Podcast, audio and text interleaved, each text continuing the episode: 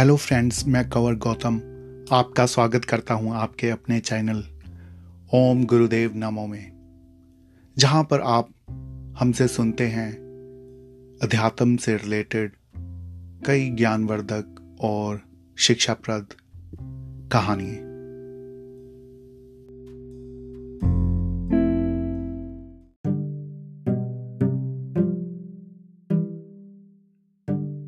तो दोस्तों, आज की कहानी का शीर्षक है, संतों की सेवा का फल।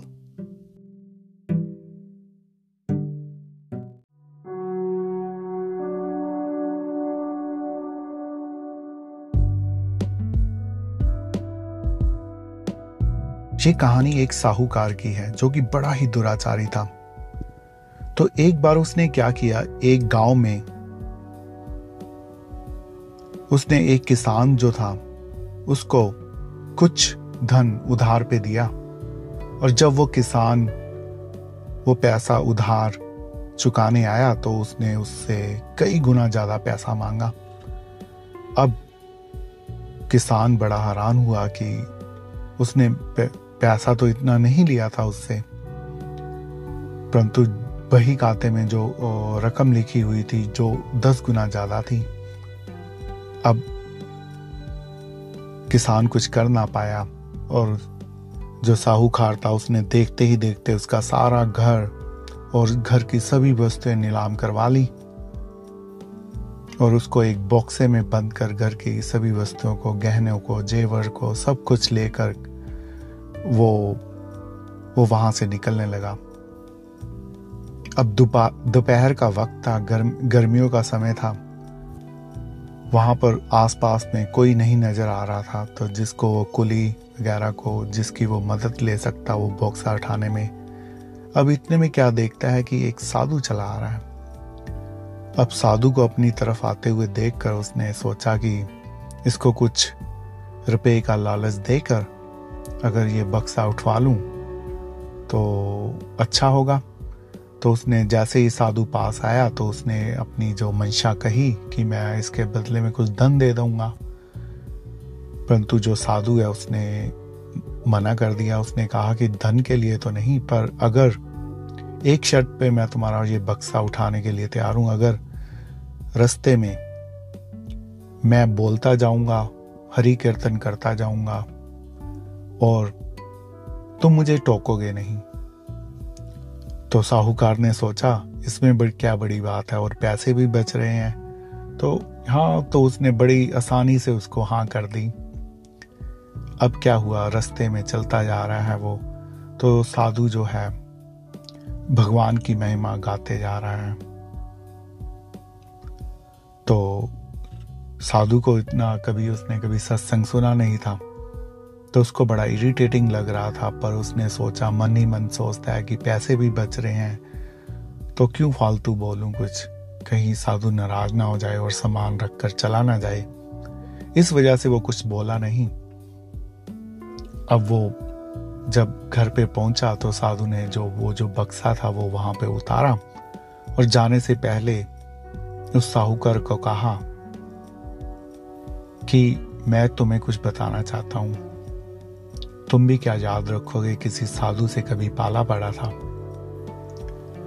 तो मैं अपनी दिव्य दृष्टि से देख सकता हूँ कि तूने अपने जीवन भर में कोई भी अच्छा कर्म नहीं किया। अगर कोई तुम्हारा अच्छा कर्म बनता है, ये जो थोड़ा सा संग मेरे साथ किया और हरि कीर्तन में बताया है तूने, यही तुम्हारा एक अच्छा कर्म है। और आज से दस दिनों बाद तुम्हारी मृत्यु निश्चित है। और जब तुम्हारी मृत्यु होगी, जब तुम जब धर्म राय के दरबार में तुम्हें पेश किया जाएगा तो धर्म राय को कहना। अगर अगर जब वो पूछेंगे कि ये जो शुभ कर्म है, उसका क्या फल मिले तो कहना कि मैं उस साधु से मिलना चाहता हूँ, जिसकी वजह से ये शुभ कर्म हुआ है। बाकी सब मुझ पे छोड़ देना। तो इतना सुनकर इतना कहकर वो चला गया, साधु। अब ये जो साहूकार है, मन ही मन में सोचता है कि कैसा, ये कैसा साधु है कि कैसी अशोभनीय बातें करता है, मेरी मृत्यु की कामना करता है।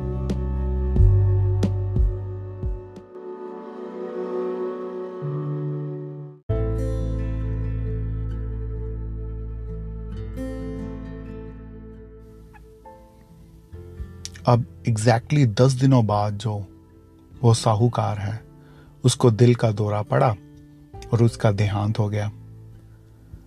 और उसको यमदूत लेकर धर्मराय के दरबार में पेश हो गए।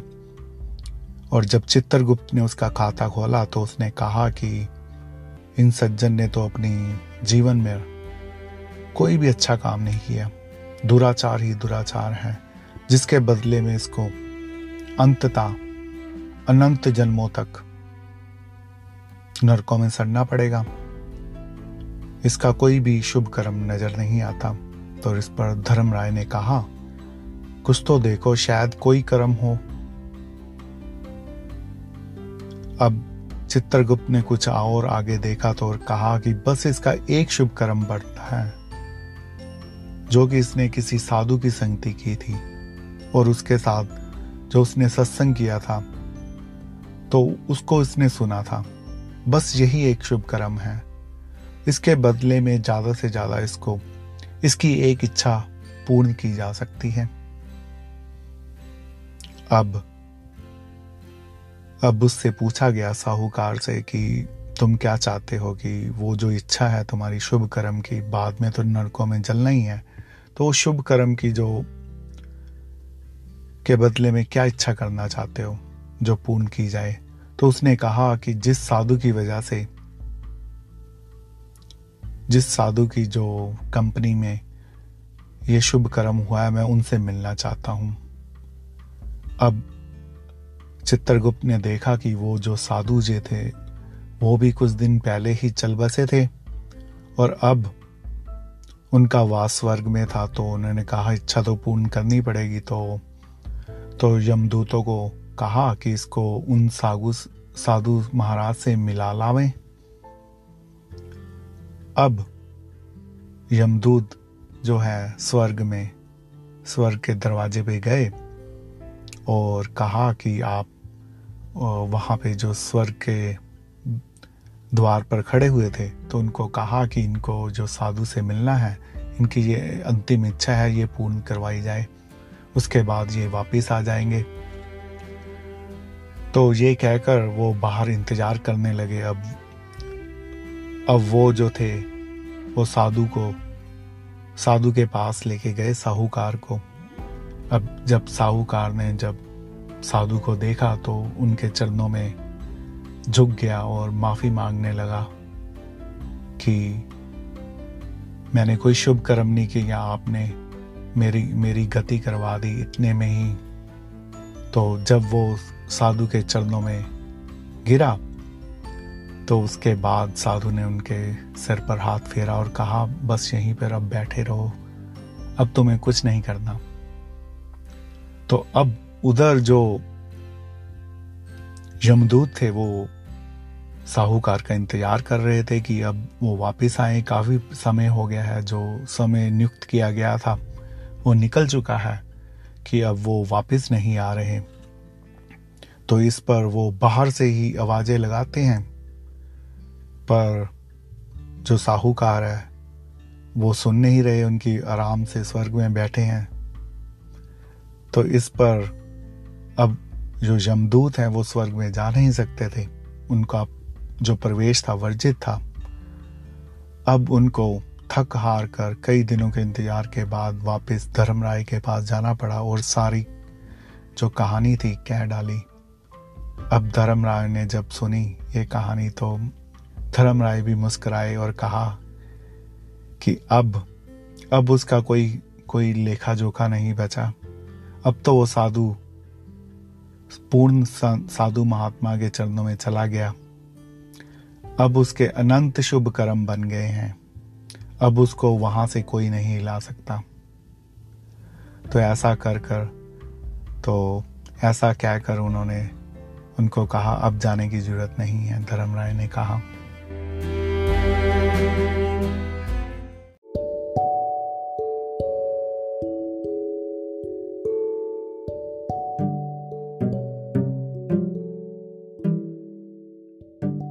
तो दोस्तों, अभी आपने सुना कि कैसे एक दुराचारी साहूकार को भी उसकी कुछ पलों की साधु से, सोबत से उसको, उसका जो अनंत जन्मों तक उसने नरकों में सड़ना था, उसके बदले उसको अनंत जन्मों तक स्वर्ग मिल गया।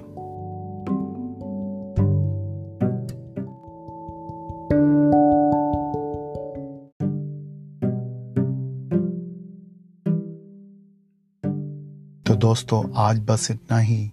आगे भी आपके सामने ऐसी ही रोचक और ज्ञानवर्धक कहानियाँ लेकर पेश होते रहेंगे। तब तक के लिए आज्ञा दीजिएगा। धन्यवाद।